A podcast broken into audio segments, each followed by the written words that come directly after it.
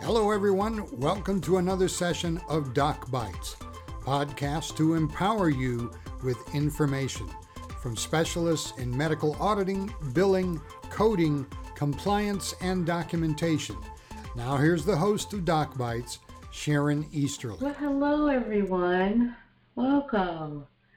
Thank you for joining us today. It's been a while, right? well, I, I just wanted to reach out today and connect with you because um, I'm kind of reflecting, right? I think all of us, I think all of us over the past year has done quite a bit of reflection. And in thinking of you all today, I thought about my journey. Um, and the journey that brings me here today. So, um, just just to talk about me for a little bit. You know, I have been a person that has lived and breathed my career um, in in healthcare, in revenue cycle, in health information. And when I say lived and breathed it, um, I was listening to someone else uh, speak, and it was um, actually a DJ, DJ Cassidy. Some of you may have heard of him. And he talked about when he was 10 years old, all he wanted to be was a DJ. And that just consumed um, just about everything he did, even at 10 years old. So I think about me, and as I made my first step into this career um, many years ago as an outpatient coder, um, how I knew that this was something, and, and probably even before then, that I just thoroughly enjoyed and I could get, and that I understood, and that I wanted to um, continue to grow in. So early on, I took that on, and you know, I know we hear sometimes about stepping across the aisle. Um, well, I stepped across and into the silos that we have. Um, you know, within hospitals and departments, you know, we have our our areas and our functions such as revenue cycle, such as UR, such as medical staff. Um, such as even IT, right? Um, even working with administration. So, as my career continued to develop, I found it so beneficial that I stepped into the silo, um, stepped into that area that I could probably assist, but I was still learning about, right? So I developed some great mutual relationships with like business office managers and directors and supervisors um, and staff in general um, because there were things that I maybe sent them that had errors that needed resolution. Um, maybe they should have been sent in a different way. Maybe there needed to be a modifier on it that wasn't assigned properly. So I always knew that I had to have those interactions with those departments. Um, I remember one business office manager I worked with, his name was Stephen. And hi, Stephen, if you're out there. And it was around 2000, right? When we were getting into APC territory, and we all were like, we don't know what's going to happen, you know, out here in the world. Um, we don't know if our computers are going to work um, when that clock trips over from 99 to 2000. Um, and at the same time, there was a shift in how we were going to do CPT assignments. Uh, so Stephen and I we we just took this head on, right? And we worked very closely together, but also with radiology, with lab, all those key areas. Um, to make sure that we were all ready to roll. Not only that, we were getting a new system. I'm sure as many of you were. So um, we were getting a, a, new health information system um, at that time, and along with that, we're getting a new encoder. So it was a very, very busy time, but we all handled that well. Um, and we were quite successful. Um, in fact, within our division, we were a part of a, a for profit institution or system at that time. We were leaders um, out of all of the other facilities. So, you know, I, I found that time taking that opportunity to jump into the silo, you know, and break down all those barriers was just so key. So, as my career has continued to expand, um, I, I've just always continued to do that. I found myself, you know, being called upon. And when I say be called upon, I found that not only was the business officer manager calling me, not only was the UR director or case management reaching out to me, it was also that chief financial officer. So early on, I developed great relationships with chief financial officers. Being able to articulate what we were doing into how that resulted in um, how they needed to utilize it, how that final payment needed to come across. Uh, so I had great um, relationships with, with CFOs. And then over time, I found that I had VPs that were outside of that area, um, such as, you know, chief operating officers or the senior VP of various departments calling upon me to help make strategic decisions. And I absolutely love that. Now, when I say help make strategic uh, decisions, you know, folks are always looking at their service lines, right? And they're trying to decide what is or has been profitable, um, what should we expand into, and what's the next hottest thing out there coming, right?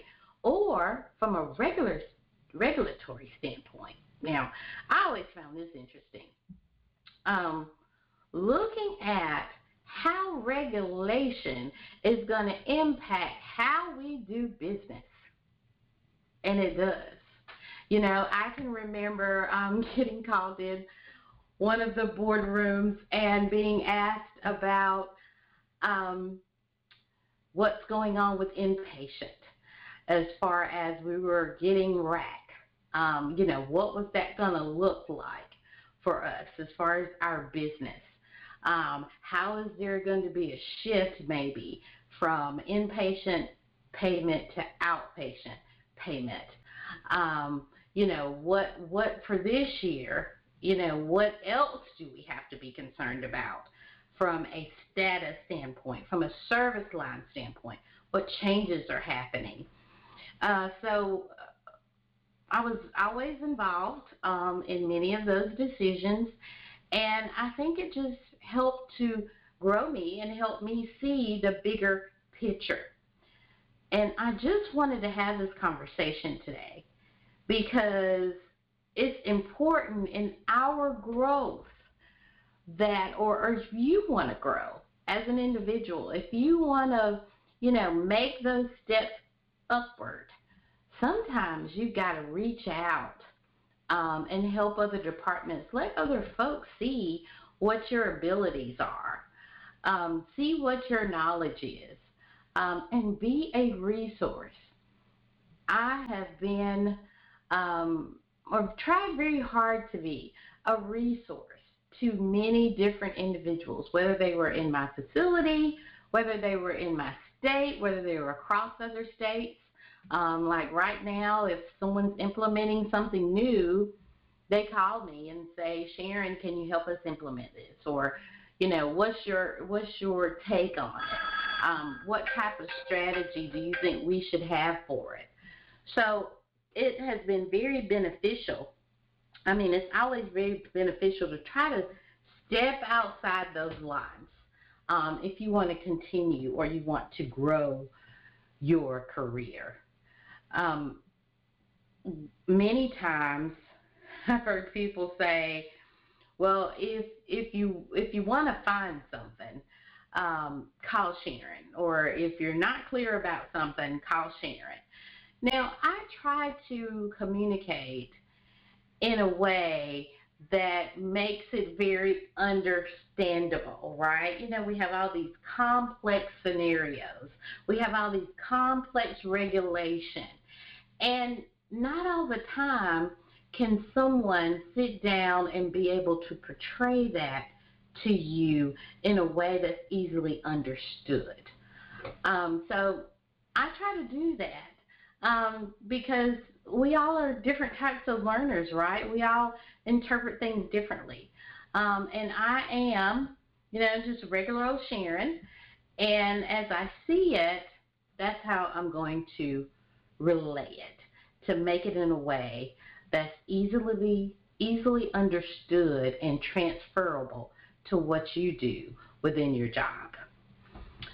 Um, so that's kind of some of the things I, I wanted to talk about today. I, I wanted to continue down and and talk about, you know, you see two things on the screen here, right? You see doc bites and you see upskills.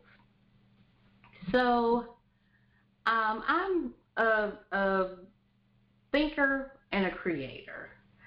And when I say a thinker and a creator, I think of what are some things that are happening now um, that can impact us in the future or impact us now and help us do our jobs better. Um, what can we hear and do to help us um, perform better in what we do day to day or have better tools that we can use within our job. Uh, so I have the Doc Bites podcast, which I had to kind of put a hold on for other reasons I won't talk about today, um, but also upskills. Now, upskills I really love. And I, I love upskills is because we as a health information professional, as a CDI coder, um, depending on, you know, if you're in that line of healthcare, we got to think about our future, right? And in thinking about our future, we've got to grow ourselves. And that's what Upskills is about. It's about growing us. Um, it's about helping you evaluate what you're doing now and give you some additional skills. Um, maybe helping you in making that next leap to another type of job or type of position or even just growing yourself within what you do now. Upping your skills, um, increasing your talent. Uh, so that's what we're trying to do with Upskills. So Upskills, I've had a couple of apps. The latest app is, well, you don't know about CDI Wise yet, but it's HCC Wise. And with HCC Wise, I wanted to create a tool where we could find HCCs information, not just the HCC, but just different things that impact how we make, how we assign and choose an HCC for risk adjustment. And in a place that was more complex um, and I could use very easily, very functional, and also could offer me a calculator um, if I wanted to calculate some HCCs. So that's what HCC Wise does. So I hope you have the opportunity to download that. Um, and I think, you know, this is just the beginning of some of those conversations I think we'll have about you know, growing ourselves. We're going to have more guests on the show, um, and it's going to be a way for you just to get a, a snippet of information and be able to take that information and make it work for you. I hope that's what I did for you today. You know, I hope I gave you something that you can hold on to and that you can put into action and make, you know, a change, a positive change if needed. Well, thank you all, and I hope you enjoyed it today. You guys have a great week. Thank you for joining the Doc Bites. Bye bye.